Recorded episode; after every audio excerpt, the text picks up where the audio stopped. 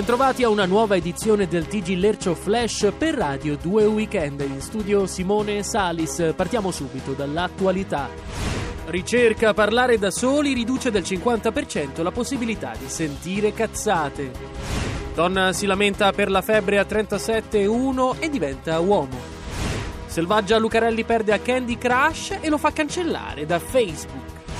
Interrotta catena di sbadigli che andava avanti dagli europei di curling del 1997. E c'è un aggiornamento dell'ultima ora appena arrivato in redazione. Inventato shampoo per animalisti che nutre i pidocchi.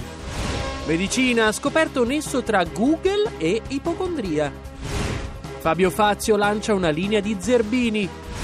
Cuoca killer uccide 17 anziani mettendo del cloruro di sodio nella zuppa.